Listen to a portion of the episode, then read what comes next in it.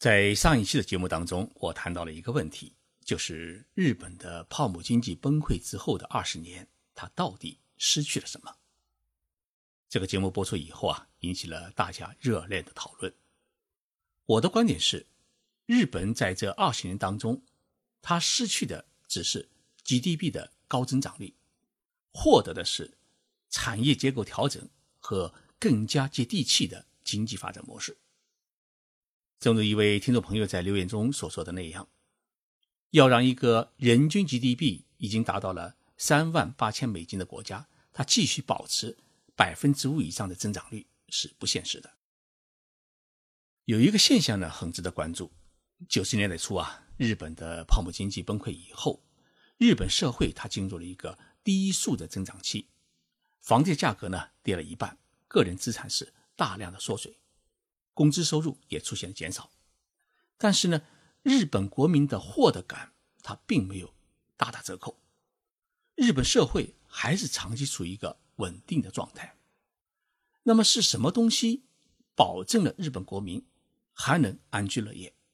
一个很重要的因素是日本国民他拥有完善的一个社会保障制度。今天的节目，我就跟大家来聊一聊。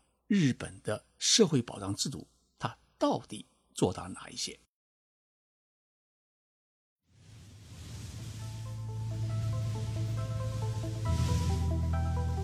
任你波涛汹涌，我自静静到来。静说日本，冷静才能说出真相。我是徐宁波，在东京给各位讲述日本故事。这几天我在日本的东北城市青森县访问，考察了日本青森县地方的一些中小城市，了解他们的技术研发和发展经营状况。青森县是日本红富士苹果的产地，现在正是红富士苹果的丰收时节，满树的红彤彤的苹果啊，酸甜的很扎实。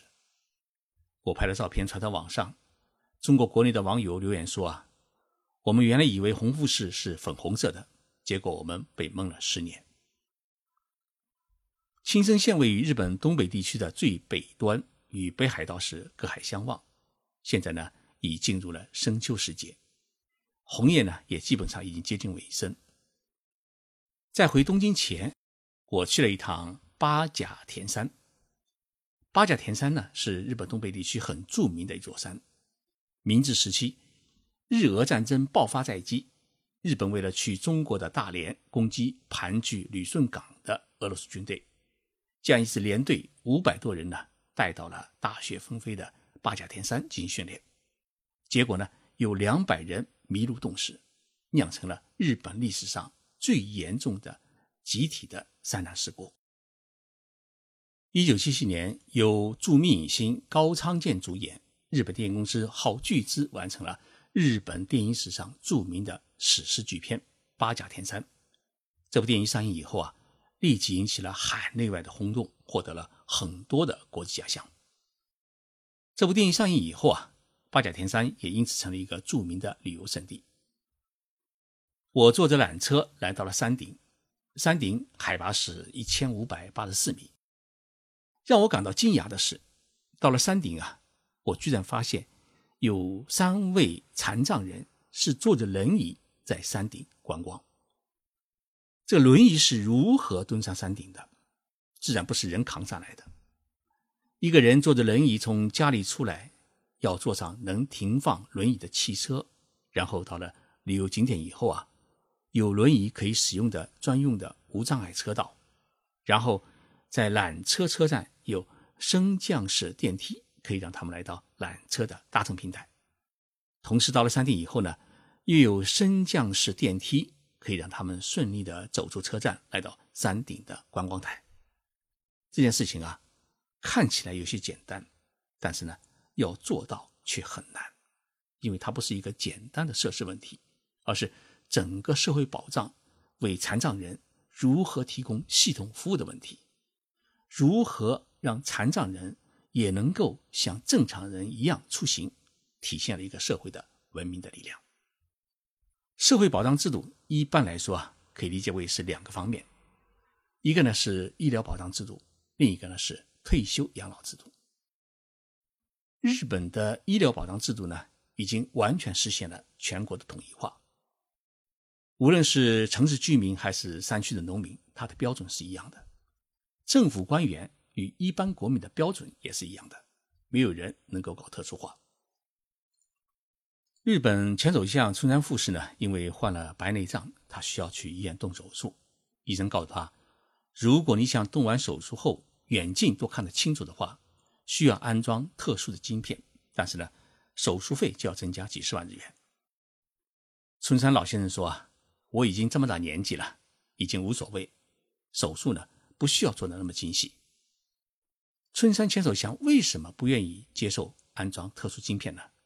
其实原因很简单，因为他虽然是归为日本前首相，但他的医疗保险和普通的日本的国民是一样的，只能报销百分之三十，而不是百分之一百的全包。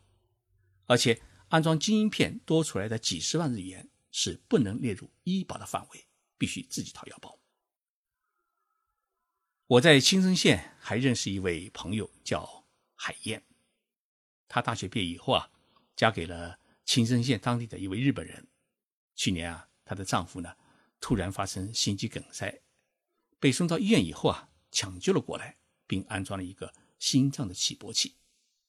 整个抢救、医疗、住院和安装心脏起搏器的费用总共是一百四十三万日元，相当于九万元人民币。由于他加入了国民医疗保险，再加上他属于大病。因此呢，政府承担了绝大部分的他的医疗费用，所以最终个人承担的医疗费啊，只有五万九千日元，大概是三千六百块人民币。不仅如此，因为他安装了一个心脏的起搏器，所以呢，日本政府按照相关的法律规定，认定他是属于一级残障人。其实安装一个心脏起搏器对他的生活啊，并没有多大的影响，但是因为他有了一个。一级残废的证书，所以他可以享受许多的特殊的待遇。比如说啊，他们家有辆汽车可以作为残疾人的专用汽车，享受三年免税免费的待遇。同时，汽车上高速公路高速的过路费可以减免一半。在超市也好，市政府等公共机构的停车场也好，可以享用残疾人专用的停车位。坐公交大巴可以享受免费待遇，那么去医院看病，医疗费本人的承担部分由原来的百分之三十降到百分之十。孩子在上学和家庭交纳人头税等方面呢，都享受一定的减免的优惠。那么他本人每一年还可以领取一笔残疾人的保障费。所以，一旦你被认定是残疾人，那么整个社会的服务系统都将为你开放绿灯。医疗保障如此，日本的退休养老金也实现了全国统一的待遇标准。日本的养老保险制度，它由国民养老保险和后生养老保险年金构成。那么，国民养老保险呢，又称为是基础养老保险。凡是年满二十岁以上、六十五岁以下的公民，他是必须要参加保险的。那么，后生养老年金是在国民养老保险的基础上设定的一种。附加的年金，投保对象呢限定在工薪阶层。后生养老年金属于一种强制性的必须加入的年金，那么保费呢分别由政府、企业、个人来共同承担。无论你是公司的白领、政府官员还是山区农民，那么在退休金、养老金这个问题上面，待遇呢都是差不多的。国民养老年金它的待遇啊已经占到了。老人家庭收入的百分之六十四，那么这一制度呢，成为人们老年时生活的一个主要的保障。当然，如果你觉得自己生活十分困难的话，你还可以向政府呢申请低保。日本政府规定的国民最低的生活保障标准是十四万日元，大约是八千八百元人民币。如果你的收入不足十四万日元的话，可以向政府申请。领取呢不足的部分，如果你完全没有收入的话，则可以向政府申请领取十四万日元全额的低保补助。为了让每一个日本国民都能享受到国家完善的社会保障制度，日本政府呢承担了很大的一个财政的负担。以二零一六年为例，日本的国家预算总额是九十五万亿日元，但是呢，用于整个社会保障的支出却高达三十二万亿日元。也就是说，日本国家预算的三分之一是用于国民的医疗和养老等社会保障支出的。所以啊，有人说日本是一个民主社会主义国家，或许也有一定道理。日本社会目前面临的最头疼的问题就是少子老龄化的问题。虽然这个问题在许多国家里面都已经出现，包括我们中国，但是呢，确实来说，少子老龄化问题在日本啊，已经成为阻碍社会发展的一个很关键的问题。首先是日本的出生率是越来越低，日本女性的出生率现在已经降到了一点四，也就是说啊。一个月龄女性一生她只生一点四个孩子，而过去呢，这个出生率是高达二点九。日本政府为了鼓励更多的女性生孩子，制定了许多优惠的补助政策。比如说啊，一个孕妇生孩子，每生一个孩子，政府补贴她四十二万日元，大约是两万五千块人民币的出产费。